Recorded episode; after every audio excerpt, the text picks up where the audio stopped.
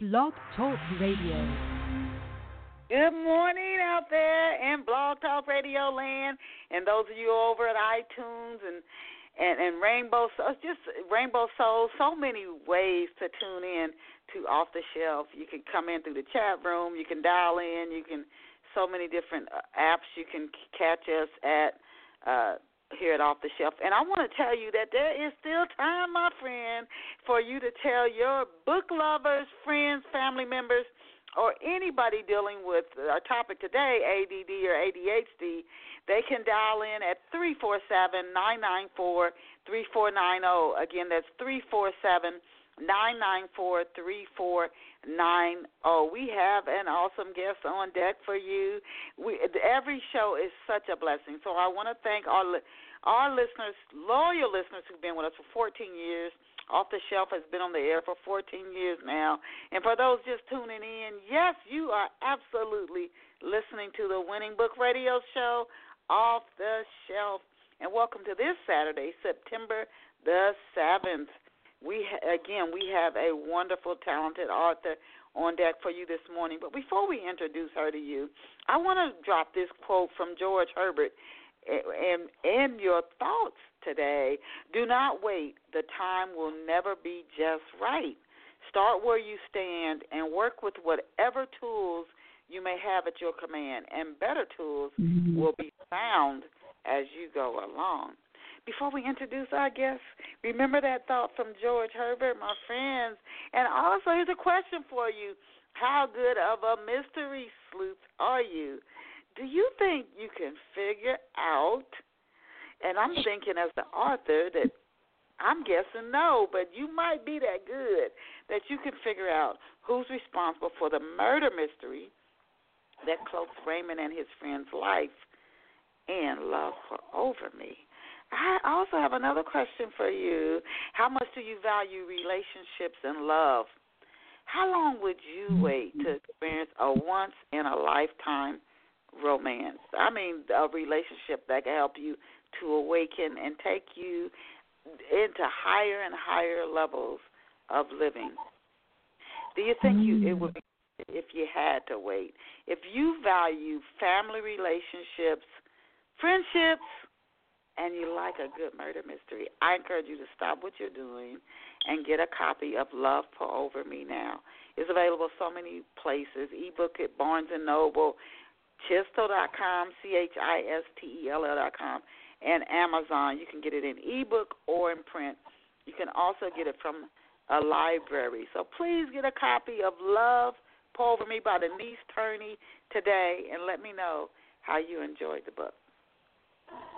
Drum roll. And now let us go and meet our very special off the shelf guest. And our special guest this morning is Missy Hood. Missy is a Texas State University graduate. She earned a Master of Arts in Interdisciplinary Studies.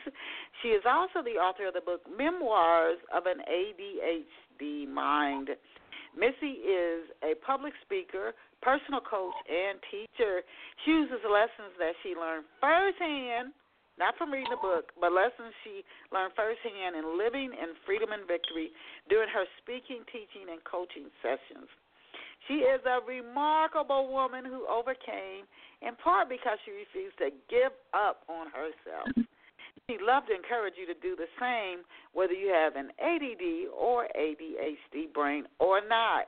Please visit Missy Hood online at, she made it so easy, missyhood.com, M I S S Y H O O D.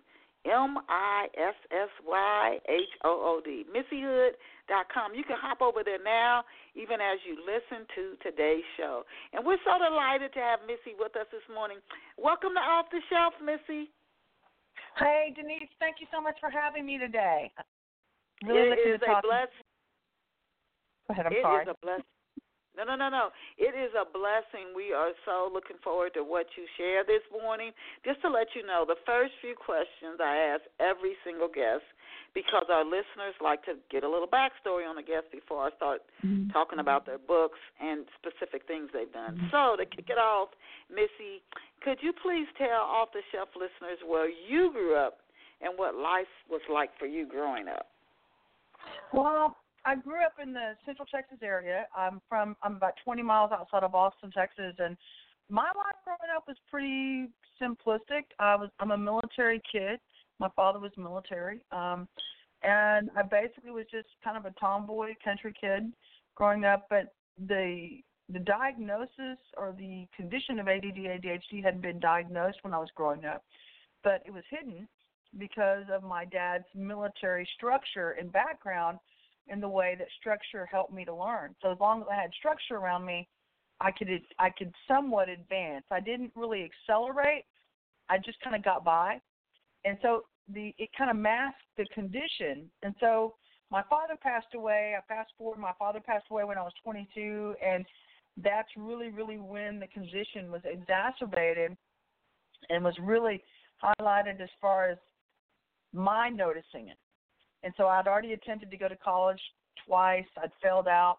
And I didn't understand why I was experiencing what I was experiencing in the learning environments in the classroom. And I couldn't sit, I, I couldn't focus, and I was struggling in my jobs. Um, I was also struggling to keep a job at that time. I'd lost at the end of the at the experience. I lost 40 jobs in 15 years because of the condition, and I just I just got to this kind of coming to the end of yourself, you know. And I sat in the parking lot one day and I asked the Lord. I was like, you know, God, either you're who you say you are, or you're the biggest liar that ever lived. Because I there's just got to be a way to overcome this. I don't even know what I'm going through. So fast hmm. forward, I ended up getting diagnosed. Doors started opening to answers that I needed for long-awaited questions, and I started trying to attack the hard things again that I'd been so fearful of, like going back to school or trying to go into higher education and thinking that I could never do it or because I thought I was too stupid. And so that one thing led to another. I ended up finishing my BA in 96. Took me another 15 years to get the courage to go back. I got my master's in 2013. And then after all the odds were stacked against me, I thought, you know, why stop there? And I just completed my EDD um, in 2018. So here I am. Oh, congratulations. Thank you. Thank you. It's been a long road. you know but, what's interesting?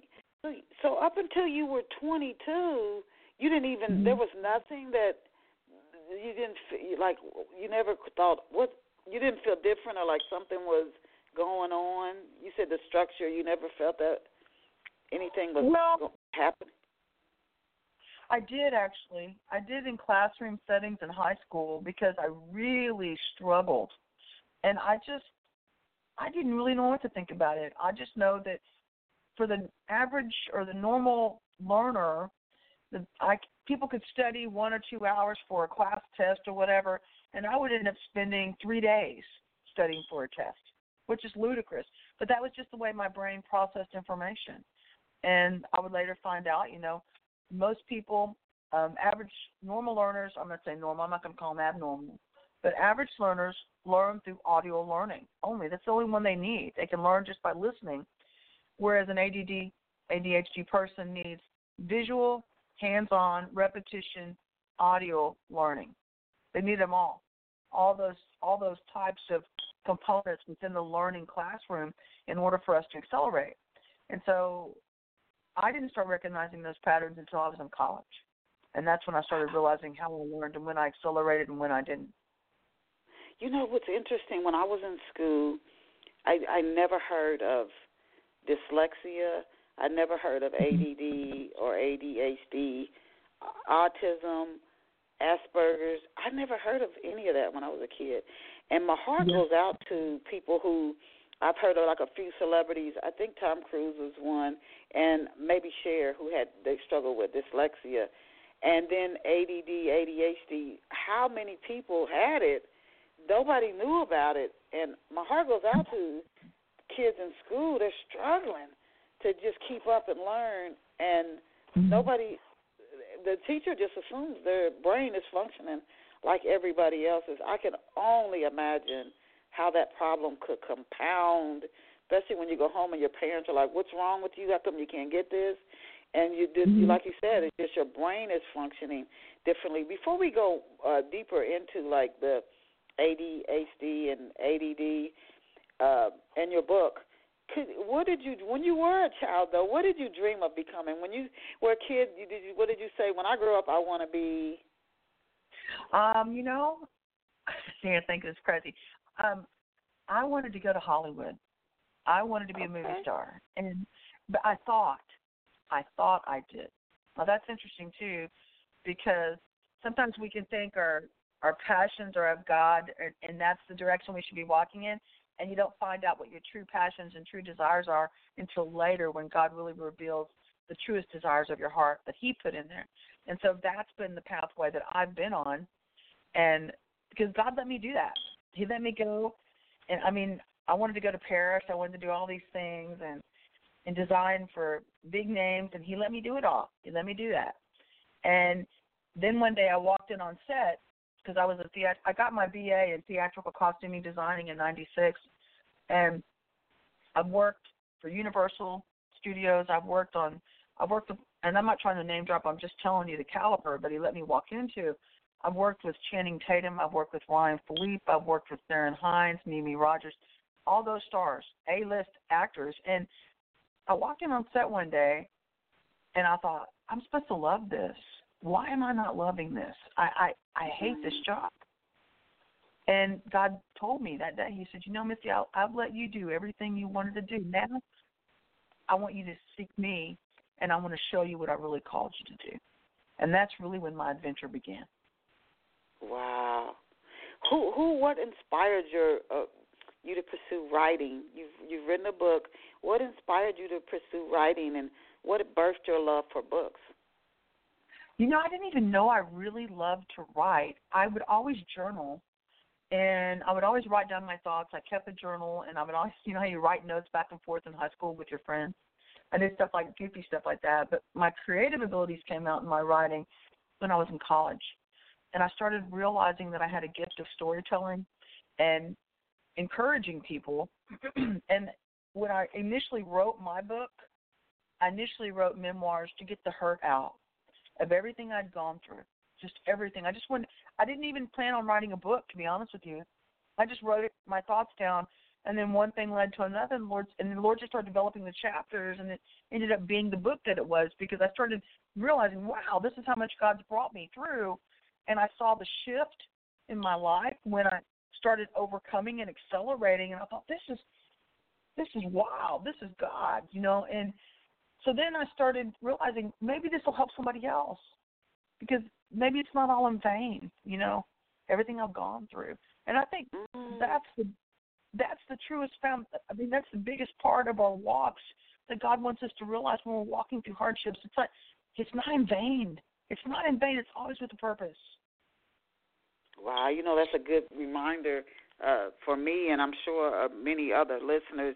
It's not in vain because you like, if I go through all of this, it's okay. But if I go through it for nothing, then just sign me out. I don't want to Yeah. go. want to go through it all for nothing. But if it if it's for something or blesses somebody else, or of course, Mhm. you know, if you, you you get back what you give, so it's gonna bless you too then it's it's Mhm. worth it. But if you're doing climbing up a mountain for nothing, it's like, okay, why am I doing this? Mhm. Now, retired retired NFL quarterback Terry Bradshaw, uh, Olympian swimmer Michael Phelps, uh, Justin Timberlake, Solange Knowles, and gymnast Simone Biles. Hope I'm saying her name right. They are just a few celebrities who have ADD or ADHD. The first one I learned about, of course, was Terry Bradshaw. Then later, I learned about Michael Phelps. But there are examples that you can you can live a successful life with Mhm. uh, with this, or or or then some people who've had success have OCD as well. But I wanted Mhm. to ask you. You said you were you were an adult before you were diagnosed. But how did you deal with the diagnosis? Did you seek a second opinion? Were you was it was that easy or hard to accept? Did you say, "Oh no, oh no," and then go back and get a 2nd Mhm. opinion? Yeah, that was hard. It was hard. I actually had my best friend. my best friend and I were sitting in a room with his family, and we were really close. We were always really close, like sisters. And she looked at me point blank one day and she said, "You know, Missy, maybe you have ADHD." And I said, "Maybe you need to shut up." I was like, "I don't have that. I don't have that." And, and it really, it, it really, it just kind of, it really bothered me. So I thought, golly, you know, why do you have to label me kind of a thing? And but I, I, I was really severely struggling, and I, I kind of trepidatiously went to the doctor, and it took me forever to do that because I just didn't want to hear anything else bad about myself. I'd it's like that's all I'd heard all my life from teachers. Why can't you do this? And why can't you do that? And why can't you just be like everybody else? And and it's like I'm thinking to myself, why does there always something have to be wrong with me? Why? And mm. and so when I heard that, that's why I reacted that way. But I did actually get my my kind of reprieve when I went to the doctor, and he was really funny because I was sitting across from him, and he interrupts my. I'm telling him all this mess in my life, and he interrupts me, and he says, um, "All right, have you ever taken a test on ADHD?" And I, my heart just sunk, and I thought, "Oh, here we go." And I said, "No, sir, I haven't." And he goes, "I want you to take a test." And so I took it, came back, and within two seconds, he said, Missy, he goes, you are struggling with severe ADHD. because you have slight wow. dyslexia. And and I thought, oh gosh, you know, and so but then he started giving me answers and he put me on Adderall. He tried me on some different meds and stuff and but that's really, really when things begin to change. It really, really was. And and that's a whole other topic because people don't believe in meds always. And and I eventually got off of meds to do it the natural way. And and there's a way to do it both ways. So yes, ma'am. Okay. Now, when I again, um, when I was young, I didn't hear those terms. Uh, again, I don't know if the medical profession just didn't see enough people incidences of it where they didn't know, but ADD, ADHD, OCD, I just didn't hear hear it. Now, according to the Centers for Disease Control and Prevention, approximately 6.1 million children uh, have have ever been diagnosed with ADHD. So that's for a total of 6.1 million. That's a lot. Now the numbers yeah. rose from 4.4 million in 2003, so they went mm-hmm. up. So they rose from 4.4 million in 2003 to 5.4 million in 2007, up to 6.4 million in 2011. But 2016 mm-hmm. saw a drop off, with the number going to um, from 6.4 million to 6.1 million. What do you think caused the increase, and what do you think caused the 2016 decrease? Oh my goodness, that leads into my second book called Fragmented, um, and I, that's why why you got me on the show. But you said it, so here we go. Let's go there. Um, a lot of hurting, a lot of hurting people in the world right now. A lot of hurting people, and I really, when I did my, um, and I'm not trying to get too scientific, but it does explain a lot of it. When I did my, um, gosh, my doctoral degree, when I completed that, um, I I wrote about my whole what do they call it? I forgot what it's even called. My master. It's not my master's thesis. What do they call it when you do a doctorate? I can't believe I forgot when I even did it. But yeah, I was thinking thesis, um, but I'm not sure it's not thesis and my head's focused on this. But anyway, I wrote about fragmented. I wrote about fragmented. And so let me see on here.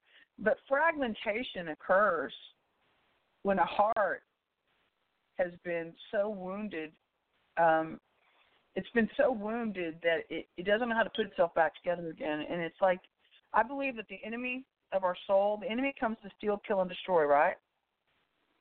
And so when he comes in, he's not going to come in brazenly where we understand how he's doing it. So what he's going to do is he's going to come in subtly on the side, and he's and he's going to send in people that we trust, people that we thought we could trust, or people that are close to us that can get to us, whether it's through work situations, romantic situations, friendship situations, to try to wound. So people start acting out of character because of the high level activity or, or spiritual warfare going on, and they start acting and doing things that we would normally expect them to do. So they come in and they wound. So the enemy's main objective was to come in and wound over and over and over and over and over again to where there was no reprieve, no time to heal. I'm going somewhere with this.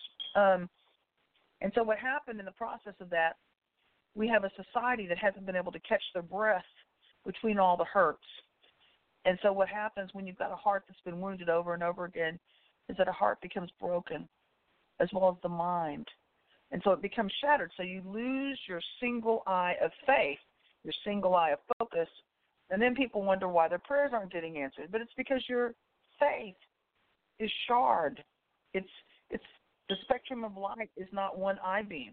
And so you have to start getting the healing of the mind. We have the mind of Christ like that, which is in Christ Jesus.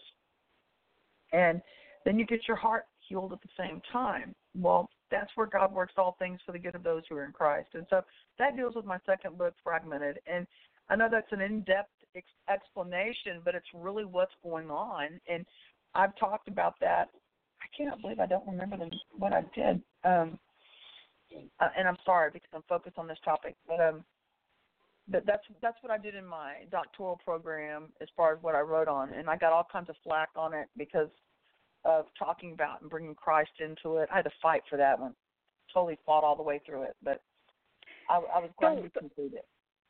So, it, but the numbers are then the numbers are going down. They went down from uh, 2011 6.4 million to 6.1. Do you do you, do you uh, why do you think that the there's the there's this decrease now? Is it is it medication? Is it I think it's educating teachers because I knew in my master's thesis I was talking uh, to a lot of the professors there, and I don't really think that the teaching world really knew how to approach it. And so we started getting the teaching professional world tools that they needed to help heal, help us to where we could accelerate and advance. And then we still have the traumas going on, and people, you know, the spiritual warfare is still going on, but they don't mix religion with state, and so you can't teach that in school. And so you still got both going on, but at least they're meeting in halfway. That's really what I believe. Mm. So now, do our diets? Oh, yeah. Yes, ma'am. Strict diet. I'm on a so strict diet. But based on your experience, though, do, would you do they play any role in these brain conditions? I believe so, most definitely. Um, I believe that um, for for a season of my life, right after I got diagnosed, because I had such high anxiety and high stress, because stress kicks the, it's like it's the number one uh, thing that causes the condition to activate. And so my only way to alleviate the stress was to run and to exercise, as well as what I ate. So I noticed, even though I didn't have any information about it, that whenever I would walk or exercise, I would start feeling better. It would relieve the stress. My brain wouldn't be on overload. And then when I really watched and ate really healthy, like I'm I'm really into eating a lot of vegetables and low fat and things like that. And but as long as I did that, as long as I maintained a very disciplined regimen, I did pretty. I did okay. I mean, I did okay, and I started advancing. So I believe it does play a part in it. Interesting. That is mm-hmm. interesting. You know, they always tell you to pay attention to your body. I had a uh, a guest on Off the Shelf years ago. She was a talent scout. Uh, she worked out of New York and California, but she said she was getting so sick as going all these different specialists her and her husband. Mm-hmm. She thought she wasn't gonna make it. She was mm-hmm. gluten. She she couldn't eat wheat, but no none of her doctors could figure that out. But it's amazing how a food can literally cause you to feel like you're dying, and you take that out of your diet, and you're like, oh, I feel completely different. I, I guess well, those diets. They yeah. it, it, when they tell you diet is important, I often think, ah, you know, so it's I don't really see so much in it, but I've heard people say it literally they changed their diet and every they said you won't believe how different I felt. Absolutely. Um, have you have you ever noticed like why you have you have you ever questioned why you crave the foods you crave? Because your body knows what it needs. And so even with sweets, I mean, you may think, "Oh, I don't need that," but you know, every once in a while, it's not bad as long as you do it within moderation, right? And so, but like with vegetables, I I love vegetables. I love vegetables. I love lean meats and things like that. I really especially love fish. And I love blueberries, fish and fish and fruits and vegetables, and which is really weird because most people really don't gravitate towards that. But I I just my body craves that kind of stuff, and so as long as I stay in line with that, I do really really well. I have mental focus. I have I keep I hopefully trying to keep my way down. I need to work on it a little bit better now, but I believe it does definitely work. Most definitely. Well, that's good. That's a good to easy starting to move forward. Uh, just watching how your body and your brain responds to what mm-hmm. the brain's a part of the body, but how it responds to what you're eating and drinking. Now, what are some mm-hmm. symptoms of uh, for listeners who might wonder, does a child have it or a teacher who might listen to the show and wonder, mm-hmm. what are some symptoms of ADHD?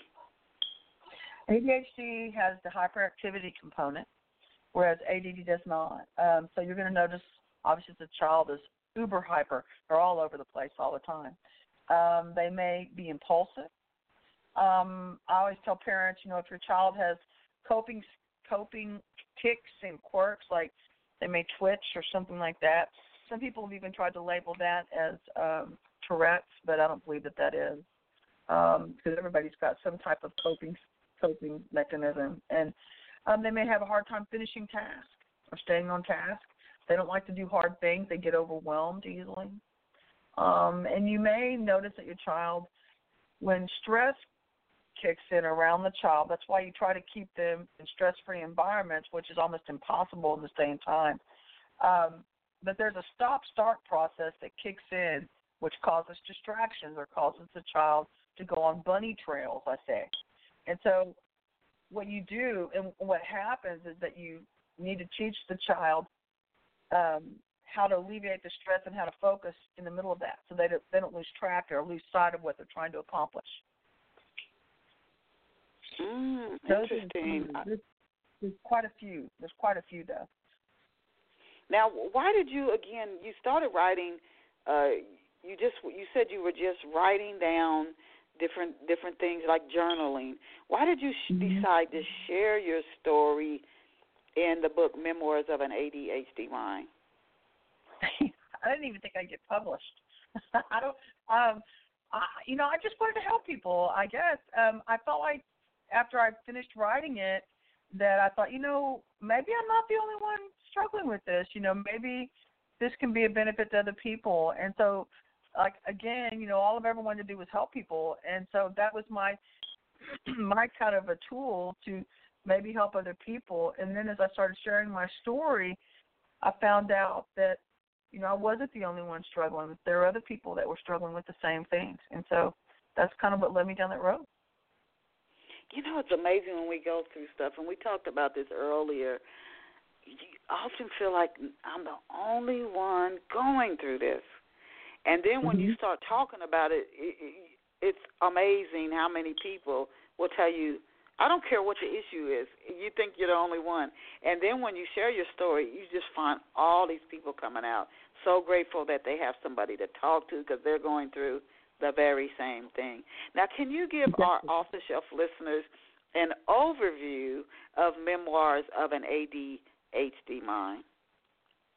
Memoirs is basically I take it from start to finish of my younger years through uh, where I'm at today. Um, as far as what my ups and downs were, the health issues that I've even struggled with from developing hypertension because of hyperactivity.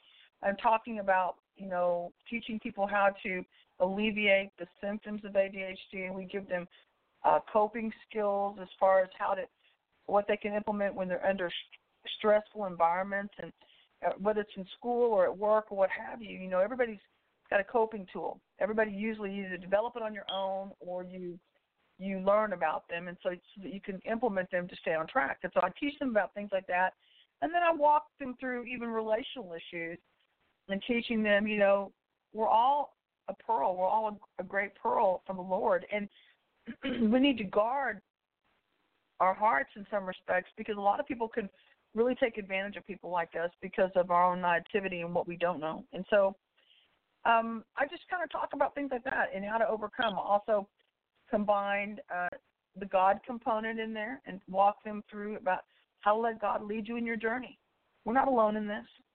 And and I thank God I'm not alone in this. I think I would have lost my mind had I been because it was so stressful at the beginning. And so I, I just I'm so grateful for it now that I'm on this side of it and I see how far God has brought me. But that's what I that's what I try to incorporate into the book. Yes, ma'am. Now, how, how did you use your faith in God, uh, Missy, to deal with? How did you use faith? Did you meditate? Did you do look, at certain scriptures a day? How did you use faith in God to help deal with and overcome ADHD? Well, I've, I've been a Christian since, or I tried to be a Christian since I was eight years old, and the one thing I, I've always known about God was that He was good. God is good, and I thank God I've never lost sight of that, even when I was going through the bad. But if I know God is good, and even when I lost all the jobs and I sat in that parking lot, I knew that there had to be a way to overcome. So that's with any obstacle that we have in our life, right? because God makes a way where there is no way. And so if I believed that and I knew that God could do that, I knew that He would help me if I plugged into Him. But up until that point, I've been trying to do it by myself. And so I believe that that was the biggest change factor, if you want to call it that, to help me start into a new pathway to where I could overcome. And that's with any problem in life, I believe, is where we stop trying to solve it by ourselves and we invite God into the equation because He's truly the overcomer. It says we can do all things through Christ who strengthens us. And so the minute I invited him in, and the, by the way, the only thing he told me that day in that parking lot when I lost all those jobs, I said, Lord, you're the biggest liar that ever lived, or you're going to help me overcome this. He said, I am, Missy. Just follow me. That's all he told me. Mm. I thought, just follow you. Just follow you. That's all you're going to tell me? Just follow you? But I trusted him enough to do it. I just trusted him. And then the path started unfolding. So faith is an act, and the action is in the doing. So it's also a trust factor there. You have to trust him when you agree to invite him into your equation. So that's what I did. Now, how do you? How did you know, uh, like that it was the Lord telling you do this, go here? Uh, Forty jobs in fifteen years. That's a lot. A lot of people might have bagged it up and just been living yes. on the street. How did you mm-hmm. know? Okay, especially a lot of us if you've been living 30, 40 more or more years, you've probably racked up a lot of mistakes. I know I have. You you just start making you make mistakes. So you, how do I know I'm going the right way? Mm. What advice okay. you, when you say having faith to follow? How do you know this is the way I should go? Okay, the first thing I'm going to tell you is this: is that the Lord says, "My sheep know my voice, and they only follow after me. They will not follow another." That's the first way.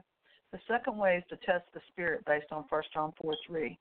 When I when I get a thought in my mind, when I have people walk up to me and they say, "Hey, Missy, God told me to tell you this." Oh, okay, okay, because usually God said, if you listen to the prophets, you'll be blessed, right? So if that's the case, then if people are hearing through the prophetic giftings or through they're listening through the you know to the Lord, and we're trying to discern if it's really the Lord, then He's usually going to tell the person first. He'll tell you if he wants you to go a certain direction, or he'll tell me, whoever he's speaking to, he'll tell us first.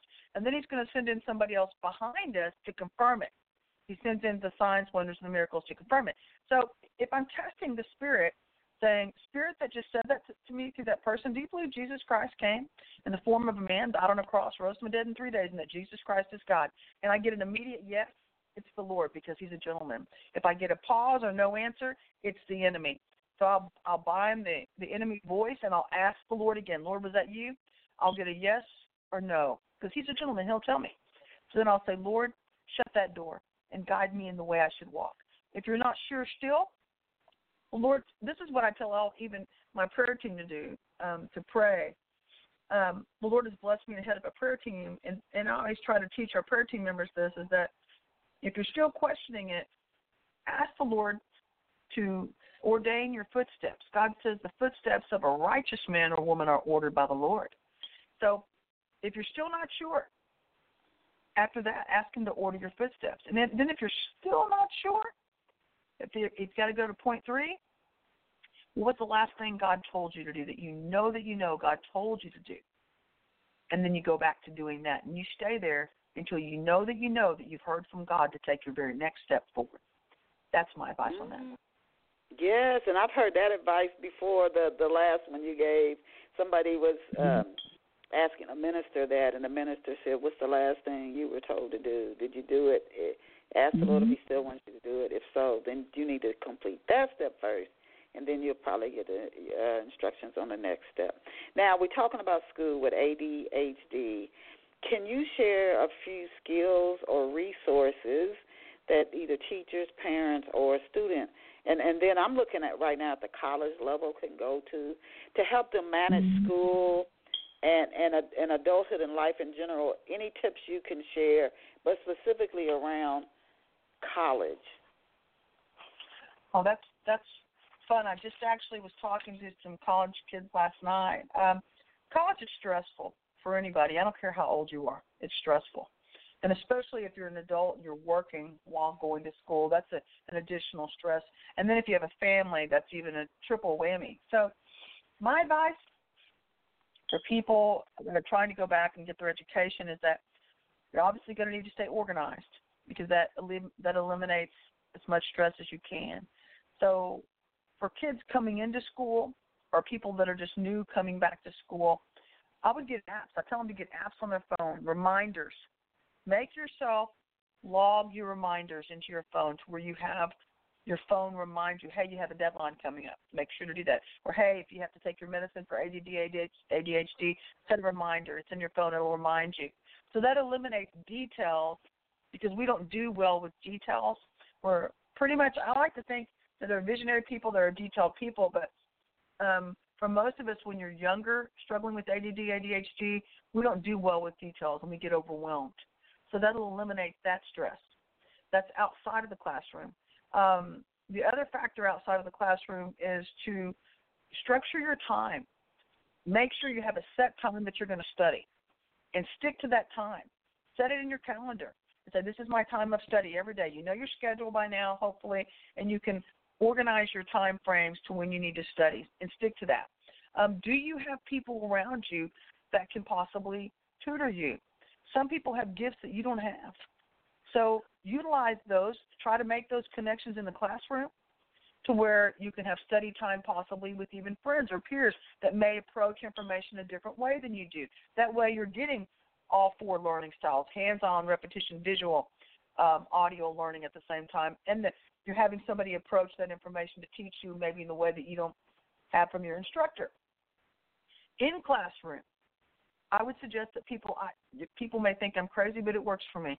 Um, I the brain, the ADD ADHD brain, learns in compartmentalized. It's it learns in components basically, and so instead of a teacher giving me 20 pages of notes to memorize, um, say I'm, I'm dealing with the 1776 revolution, and there may be five different topics underneath that.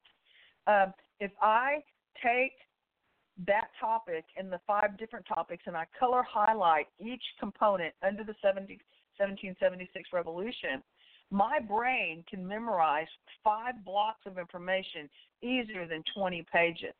That's just how our brains work because it doesn't seem so overwhelming. So I can think, oh, I've got point. Uh, the pink part deals with, you know, well, they started in Plymouth and they started fighting the 1776 revolution, or you know, whatever it deals with. And so my brain will automatically revert back to that when I'm taking a test.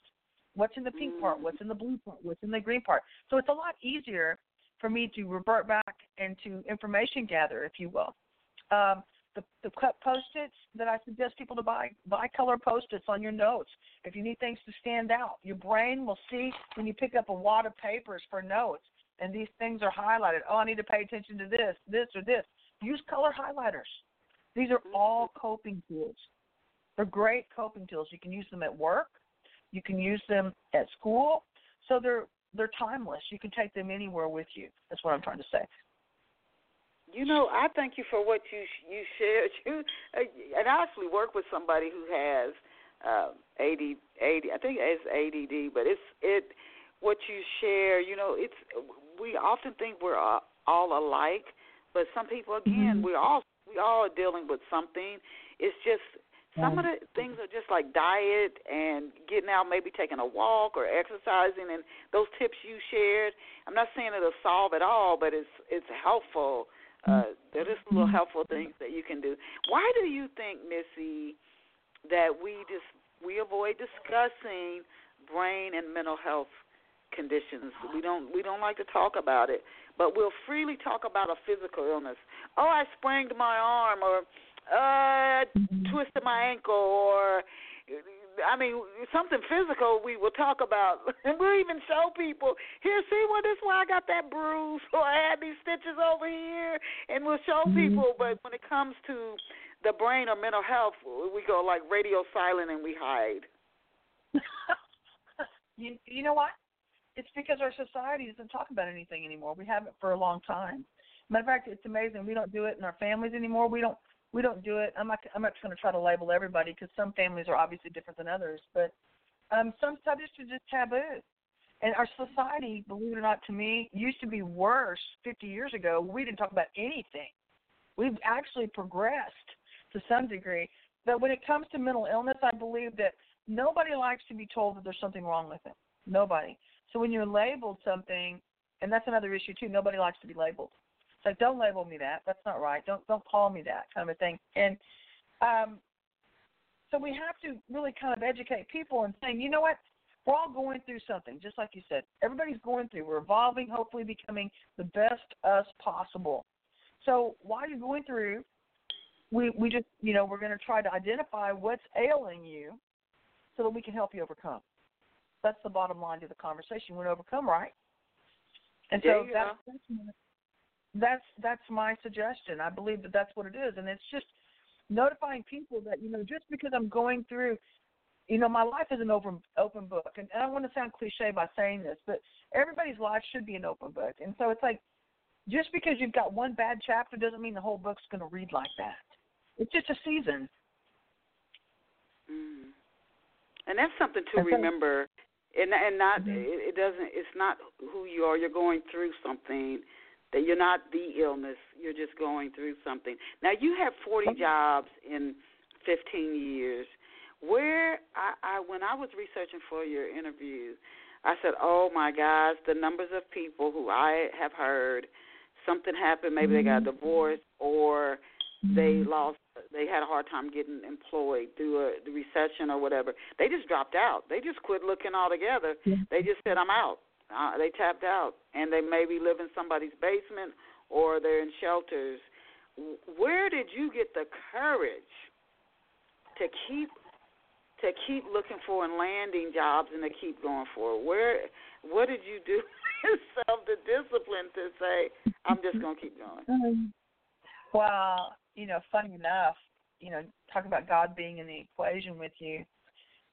Because of what I was struggling with, and because I needed a job, and and because I couldn't afford not to have a job, I stayed in the temporary job field for a while, and that wasn't the reason that they ended. They ended because I I would try to get permanent jobs, and they would dismiss, and so I stayed in the temporary job field to have something coming in while I was looking for permanent jobs. And so in between, I'd keep trying and keep trying, trying to figure out what I was going through. And it was always the same thing. It was because of the way that I learned. I wasn't learning as fast, or I didn't do things the way that they wanted me to. And everybody seemed to have this McDonald's drive-through mentality of wanting everything yesterday, and I couldn't perform at that level. So I was either dealing with unrealistic expectations, or you know, just if you want to call it what it is, I you know discriminative attitudes and people thinking well you don't you don't do it like i do and so it's like okay you know lord what's the happy medium here and so that that was my kind of go to then if you will that was my solution to that issue and um i knew that that would end because i knew that was god god was providing for me in the way that he had you know thought was beneficial to me then and so that was it that was it uh, I, I, i'm telling you that is really amazing I, I I really applaud you for that. Now, what what would employers benefit from knowing about the ADHD brain? What is something that employers would help them? Because when it comes to work, everybody's got you, you, they lay it out the training, they lay it out the same way, and you better you better get it the way they lay it out. What what it what any advice or something that would benefit employers in knowing about the ADHD brain? Oh, you bet. Um, and this is I'm glad you brought that up actually because my last job that I had, I had a really really cool boss, and um, I ended up having to tell her I had ADHD because she noticed the way that I did things was just she thought it was cockeyed, but it worked for me. And it ended up being an asset to her because we're out of the box thinkers. ADD, ADHD people are brilliant, and I'm not trying to toot our own horn, but they usually we usually have very very high IQs, and that people don't know that. And so we're out of the box thinkers because we're visionary. And if people will let us do how we do what we do, we'll become a blessing to them. And let me tell you how that happened in my workplace. Because of the way my brain works, my brain can see the fastest way to get from point A to point Z in the least amount of time, the least amount of effort, with the least amount of money. So I would look at a spreadsheet full of numbers and I could immediately zone in. My brain would hone in on where the excess money was being spent where it didn't need to be spent. So I ended up saving my employer over ten thousand dollars in eight and a half years that I was there. I won an Employer of the Quarter five times in three years because of that gift. And I upgraded. I found ways to upgrade our office with new appliances, new things without costing a dime. Well, not what well, cost us some, but not a whole lot. So I found ways to save my employer money, and and they loved it. They absolutely loved it. And so I just it was like a streamlining tool, if you will. And so mm. that's one thing I would tell employers. You know, let us be who we are and quit trying to psychoanalyze us and trying to, you know, pick us apart because we don't do things like you. Let us be us. That would be my first thing. Wow. And you gave an example you gave an example of how, you know, the difference in how somebody's brain works. Somebody could see something or help you with something that you would never, ever, ever see. You would never, ever, ever see. Now in in your book, Memoirs of an ADHD Mind, you write that you hate change. And that chapter is titled My 20s, I Hate Change, the Chaos in My Life. Do you still hate change, and what is it? They say most humans do. They say most of us just back away from it. What is it about change that presented challenges or that presents challenges to you? I think the younger the brain is, the most. I'm so sorry. I think the younger the brain is, I think it struggles with change because it's struggling so it's struggling so already. It's trying to make its way through um, learning, and so I think that's the hardest thing, no matter what age you are, so that we can actually continue forward and accelerate. Um, as we get older, it, once we start to um, accept the condition, we've learned to overcome the condition. I think that's really where we kind of calm down a little bit to where we can actually um, start to evolve a little bit more and help uh, or to continue forward and, and not be so intimidated by change. But I think it's all dependent upon, um, you know, where you're at, where you're at in your walk, and, and what, you know, what age you are, and how well as to how well you adapt to that.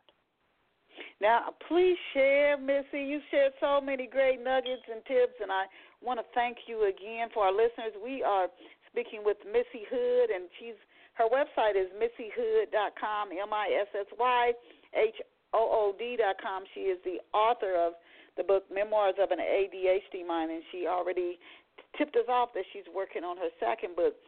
But Missy, could you please share uh, what it might be like being in a relationship with someone, dating somebody, being married to somebody mm-hmm. with ADHD, and ask this as a way to potentially help spouses uh, and adults dating somebody with ADHD.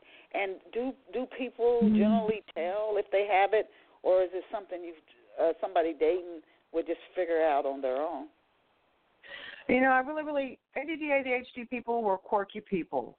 Um, I, I really, really believe that we need people that are kind of gentle, gentle giants in a sense, where they have a, a great deal of patience with us, and they know, uh, or they have discernment, so they know how we deal with things. Um, relationships can be really, really tricky because some people don't always have that type of patience in this day and time. And so, if that's the case, then we might not fare so well in relationships. My my prayer is that people would be a little bit more patient and loving. Um, so we do need a lot of love and a lot of patience around us. Um, I was blessed to have had parents who, you know, they celebrated me. They didn't just tolerate me. That's another key in relating with people, in romantically or friendship wise. you want to be celebrated. You don't want people that just tolerate you and just want to pick you apart and things like that. And so, we because it's hard enough with the condition and trying to, you know, overcome it and and, and learning how to deal with it. Um, you know, by itself without having to deal with all the other factors of relating. And so, my advice: be really picky about your friends. You know, if if someone's trying to change you, and that's for anybody without ADD, ADHD. If someone's trying to change you, they're not celebrating you; they're just tolerating you. Mm. And so, pick people that have good fruit peace, love, joy, patience, kindness, that they know the warm, unconditional love of Christ. They're not just operating in cold love or their version of who they think God is. They're operating with the love of Jesus. They're operating in the spirit for real. And that's the one universal language that any human being on the planet knows is the true love of. They know true love when they see it, the warm, unconditional love. They know my sheep know my voice and they only follow after me. That's what I would leave your your listeners with. Okay, patience and it's the same thing generally that any any relationship would need, and we like I say we all working our way through something, so we have to have patience. But it can be challenging in today's busy, hectic times to be Mm-hmm. patient. It can be even to be patient with ourselves. Now, you also offer like teaching and counseling service. What's included in your teaching and counseling services? Um, I do life coaching and deep inner healing. Um, I basically sit down with clients and I talk with them about their dreams and their goals. We talk about their weaknesses, and it goes back to the the Bible where it says if you listen to a prophet, you get a prophet's reward. But I I primarily focus. We work with the prophetic gifting. I don't know if you believe in that or if you what you what you understand about that in dealing with that in, in your belief or in your faith. But um, I really really believe in that because I I know that God guides us, and where He guides, He provides. And so what I focus on is trying to help people overcome. And, and what are the obstacles in your mind? What are the obstacles in your heart that are hindering you from believing that God can do it for you or with you. Because what's going to happen then at that point is the client rolls up their sleeves and they jump in the process with God, either through prayer or decreeing a thing or working on tough issues that they normally wouldn't have had the courage to face in the past. And that's what we help them to overcome. Ah, now are your services offered online? and and offline? Do you meet with clients offline, or and, and if you do it online, can you give us an example of what a session with you would look like?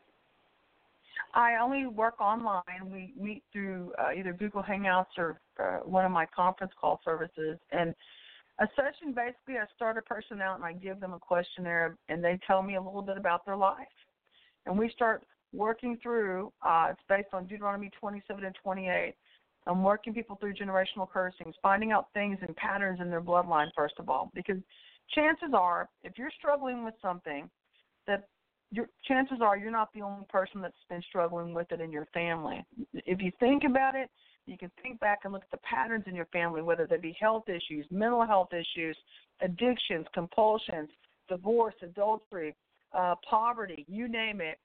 And, and and if you look at the patterns, because cursings can go up to a thousand generations. Deuteronomy 27 and 27, excuse me, Deuteronomy 27 and 28 states that a, a curse can't land without a cause. So cursings can go up to a thousand generations. And so we're living in a season right now with the Lord, and I'm still going to stay on task with your question, is that He's cleaning up the body. He starts at His house first, okay? So He's cleaning up our bloodlines because He's no respecter of persons. What He does for one, He does for all. So when we get ourselves cleaned up, when we start going into these, when I bring clients into these sessions, it's a cleaning session. And so we're getting them honest with themselves and with God about what's going on in their own hearts, what they've struggled with, what the obstacles are. And then we start taking them through deep inner healing um, and renouncing different things. And then I start teaching them about SMART goals. SMART goals. What is a SMART goal? You, you write out the word smart. It's being, God says if you have a vision, write it out. Okay? So you write out what your dream is. And, and then you ask yourself, with you're, you're working through the letters of SMART. Is, is the goal manageable? Is it attainable at this time? SMA. Is it attainable? Can you do it right here, right now? Um, is it relevant to your core values? And by what time at the end of the word it's S M A R T, what what what age do you want to have the goal accomplished by? That's called a SMART goal. So that you don't set unrealistic expectations for yourself. That's the way I, I teach my clients to do. And and and it's amazing because a, lot of my clients um, have come on and they've been struggling and going to church trying to overcome different things for 30 years, and within like two to three to four months, they're over it, and their whole life's been a 360 degree turnaround. Because of renouncing the generational cursings and getting the blockages out of the way, and then working on the hurts that have occurred in their own life right here, right now, within their own, uh, however old they are, the 30 years that they've been alive, or however old they are, so they can accelerate into the new. That's part of the overcoming process. But that's oh, what I handle. Okay. And those services are offered through your website, missyhood.com? Um, no, ma'am. Actually, they can contact me at memoirs of an ADHD mind at gmail.com, and they can talk to my EA. Her name is Bridget Desiderio. We can get them set up there. Okay, okay. Now, can you share? We only we have less than five minutes left in today's show. Can mm-hmm. you share three to four steps that you take that you've taken that you have found to be effective at getting the word out about your books? Because we have a lot of people who listen to Off the Shelf who are writers as well. But some mm-hmm. effective steps that you've taken to to spread the word about memoirs mm-hmm. of an ADHD mind. Well, when I started, I started contacting colleges and universities and sending my free ebooks to their bookstores to let them read it and get the word out. I've also contacted um, different ADD, ADHD groups uh, that may have students that are really, really struggling. Um, I've contacted elementary schools and things, and uh, to find out, you know, if they have students with learning disabilities that are struggling there, um, because I believe that you know we're all trying to grow somewhere, we're all trying to go somewhere, and so I just want to help them accelerate. Um, but that's my first thing. I'm also in Barnes and Noble. Um, gosh, I'm everywhere actually. But those are the predominant ones. I'm in indie bookstores and things like that. That's where you can purchase okay. my book. And appreciate the work that you've you've done and what you've shared in your book. You know, different things mm-hmm. instead of hiding that you can hopefully help and benefit uh, others. Now, where where are some? You said where you some of your books are. Can you share some places online where off the shelf listeners can get a copy of your book, Memoirs of an ADHD mm-hmm. Mind by Missy Hood? You bet. If you go to Amazon.com, I'm on Amazon.com. You can purchase it there. You can also purchase it at MissyHood.com if you go to my website there. Um, and on any indie bookseller, just type it in, Google it, and it'll pull up. But predominantly on Amazon and Barnes and Noble. Yes, ma'am. Okay. Do you have any other speaking engagements? Can you let, give us share some uh, dates and times for like one or two other upcoming speaking events that you have? You bet. I'm going to actually be going to some book conferences. I'll be in Galveston in October, and I'll also be at the Texas Book Festival uh, October the 26th. I'm here in Austin, Texas. It's one of the biggest book festivals around. And so I'm going to be, it's gearing up right now. I've just been kind of doing them here and there this last summer, but the fall seemingly, I guess because school started, they're really gearing up. But that's where I'll be coming up in the next couple months. And last question, Missy. If you're on any social networks, can you tell off the shelf listeners which social media networks they can find you at online? You bet. You can find me on LinkedIn. I'm on Twitter. I'm on Facebook, um, and on Instagram. Okay, so they just look for Missy Hood and and online it's missyhood.com. You guys, M I S S Y H O O D.com. We have been delighted and honored to have with us this morning the one and only Missy Hood, and she's the author of the book Memoirs of an ADHD Mind. She shared some of the events she's going to be at in Texas, some book events uh, this this autumn. And again, encourage you to visit her and get a copy of her book. Uh, she's online again at m i s s y h o o d dot com, dot com. And I just want to leave this thought with you again from George Herbert. Do not wait. The time will never be just right. Start where you stand and work with whatever tools you may have at your command, and better tools will be found as you go along. It, it kind of mirrors what Missy said, you know, do the last thing you know uh, the Creator told you to do, and then the next step will be revealed. So unfortunately, we not allowed. We don't can't do any leapfrogging. So we want to thank Missy Hood for being here with us this morning. Please, if you came in midway or at the end, after the show finishes streaming, you can go back and listen to it. It's in, in its entirety in the archives. And if you if you know of someone who might benefit from hearing this show, somebody who really might be struggling, and I mean struggling where it's painful for them every day, and to hear somebody else who's gone through this and overcome uh, and dealing with it, please share the show with them. Not not to promote the show, but to if it can help that person. You might just say here, here's something I listened to this weekend, and you might enjoy this, and let it let it go however it goes. But I want to thank Missy Hood for being here with us this morning, and thank all of you, mm-hmm. especially our loyal off the shelf listeners who've been with us for 14 years now.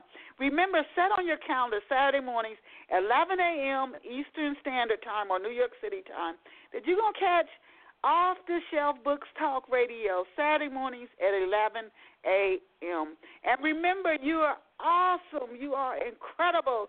You are amazing. Go out and create a fabulous day for yourself. See you back here next Saturday at 11 o'clock. Missy, I'll shoot you an email. Bye for now. You bet. Thank you. Bye bye. Okay, round two. Name something that's not boring. A laundry? Ooh, a book club. Computer solitaire, huh? Ah, oh, sorry, we were looking for Chumba Casino. That's right. ChumbaCasino.com has over 100 casino style games. Join today and play for free for your chance to redeem some serious prizes. ChumbaCasino.com. No purchase necessary. Full prohibited by law. 18 plus terms and conditions apply. See website for details.